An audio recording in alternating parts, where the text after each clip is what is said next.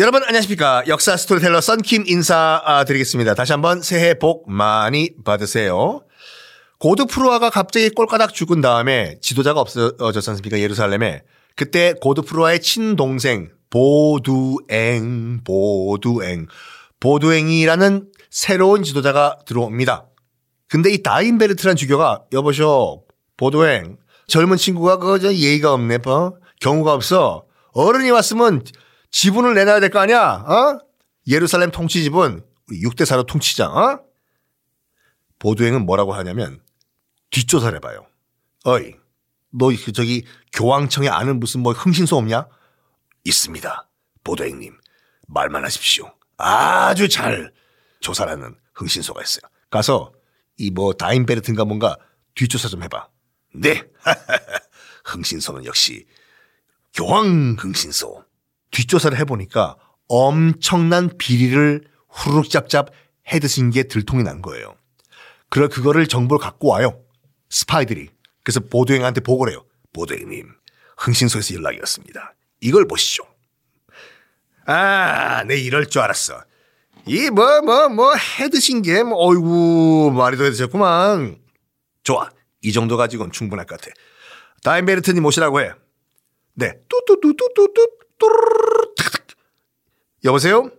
아, 다인베르트님. 아, 네. 보도행입니다. 아, 잠깐 드릴 말씀 있는데 잠깐 제 사무실로 오시겠습니까? 아, 예, 예, 예. 아, 아 예. 네. 탁탁. 끼. 아유, 보도행님 어서 오십시오. 앉으십시오.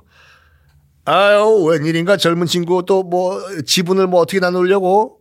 나 6대 4 아니면 나 아, 집에 안 가. 아, 아, 아. 그 전에 이 자료를 좀 보십시오. 슉. 이게 뭔가? 각종 비리 리스트를 다 보여준 거예요. 어, 이거를요, 어, 다인베르트님, 제가 교황 우르바노님에게 바로 퀵 서비스로 보내버리면은 이 정보를 그쪽 우리 다인베르트님도 무사하지 못하실 건데 괜찮으실까? 아, 뭐, 그렇다고 해서 뭐, 지분 드리죠? 지분 뭐 7대3, 6대4 원하는 대로 드리겠는데 요거는 비리 리스트는 제가 저기 오늘 지하철 퀵 서비스로 저 교황한테 좀 보내야 될 것 같은데 어떻게 가실까요? 여기에 여기에 와르르 무너져 버립니다. 그렇죠. 다인베르트 입장에서 봤을 때도 쌓아놓은 명성과 재산이 있을 건데 굳이 여기서 예루살렘에서 뭐 지분 다툼 해가지고 쌓아놓은 것을 날리기 싫은 다인베르트는 그냥 깨갱깽깽깽깽 하고 맙니다. 이래서 권력 다툼을 다 종식시켜버리는 보두엥. 엄청나게 큰 결심을 합니다. 뭐냐? 실질적 지도자, 이거 필요 없다 이거예요. 다 필요 없고, 뭐, 왕 같은 존재 다 필요 없다. 나 보두행은 예루살렘을 내 왕국으로 만들어서 정식 왕이 되겠다라고 결심을 합니다. 그리고 실제로 예루살렘 왕국을 세워요. 왕. 그리고 자기가 예루살렘의 왕으로 즉위를 해요. 이것이 역사상에 남아있는 예루살렘 왕국의 제1대 왕인 보두행 1세예요. 꼭 기억하시기 바랍니다. 왜냐하면 자기 형이었던 그 고드프루아는 왕은 아니었어요. 실질적인 지도자였지만 타이틀은 뭐였냐면 성묘의 수호자였어요. 성묘.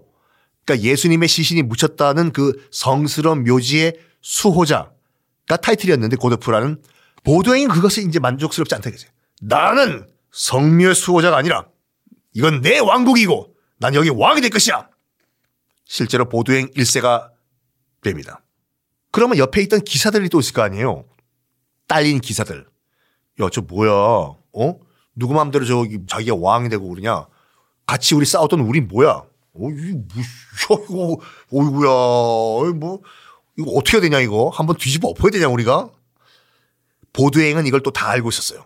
그래서 어떤 걸 만드냐면 유럽, 서유럽에 있던 똑같은 봉건 제도를 예루살렘 왕국에 적용을 해요.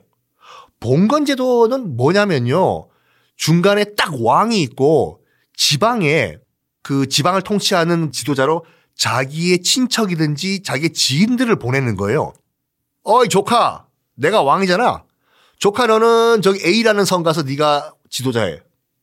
감사합니다 삼촌. 그리고 내 친구 동창, 너 찰스, 어 왜, 어, 어, 왜 동문 왜? 너네 같은 동문이지? 어? 넌 내 동문이니까 넌 비란 지역 가서 넌 지도자해. 어유 thank you 동문. 이게 봉건 시스템이에요. 어, 중국 도 진시황이 통일하기 전까지는 그랬고, 일본도 그랬고, 진시황이 다른 얘기지만 진시황이 정말 위대한 왕 중에 하나인 게 뭐냐면 그 당시 진시황 이전만 하더라도 중국은 봉건 제도였어요. 그러니까 왕이 있고 지방 통치는 왕의 뭐 친인척이든지 지인들이 다 했거든요. 진시황은 이걸 다 때려 부수고 처음으로 군현제라는 걸 실시했어요.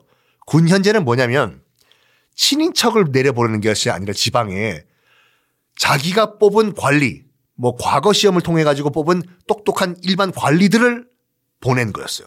군 현재. 다시 돌아와 가지고 보도행 1세는 봉건 시스템을 여기 만들어요. 예루살렘 왕국을 딱 중간에 놓고 주변에 자기가 정복했던 이슬람 요새와 성들이 있지 않습니까? 거기에 자기의 지인, 자기 밑에 있던 기사들을 다 보내는 거예요. 어이, 기사 A, 너 불만 갖지 말고 저기에 있는 A 요새 있지? 그거 니성해. 그 정도면 너 만족 오케이 하지? 어이, 뭐, 그 정도면 만족하죠. 뭐, 그럼 앞으로 A성은 제 겁니까? 어, 어, 가. 감사합니다. 보도행 1세, 왕님 만세. 그리고 아까 뭐, 궁시렁 궁시렁 했던 너 기사 B, 너 나랑 동창이지? 어, 어라니 콱! 내가 왕인데. 예. 너, 저기 있는 저 B성 있잖아, 저기. 어, 우리가 지난달에 이슬람으로부터 뺏은 성. 거기 가서 네가 그 성주해. 그러면 오케이 만족하나? 아유 그 정도면 만족하죠. 아 thank you 이제 앞으로 동생이 아니라 왕님이라고 할게요. 가 가 가 가 가. 이런 식으로 주변 성들을 다 기사한테 나눠줘요. 일종의 연합국을 만든 거죠. 그래서 진짜로 말이 아니라 실질적인 예루살렘 왕국을 운영해 나갑니다. 자, 이것이 이제 1차 십자군 원정의 끝이라고 보통 봐요. 3년 동안 이슬람 세력들과 싸우면서 예루살렘을 점령을 하고 또 앞으로 또 20년 동안 이 보도행 1세가 예루살렘 왕국을 주변 그 요새들을 다 기사들에게 나눠주면서 예루살렘 왕국 연합국을 건설합니다. 여기까지가 십자군 제1세대라고 불러요. 자 그러면 이 십자군 1세대가 끝난 다음에 어떻게 또 역사가 흘러갈까? 다음 시간에 공개하겠습니다.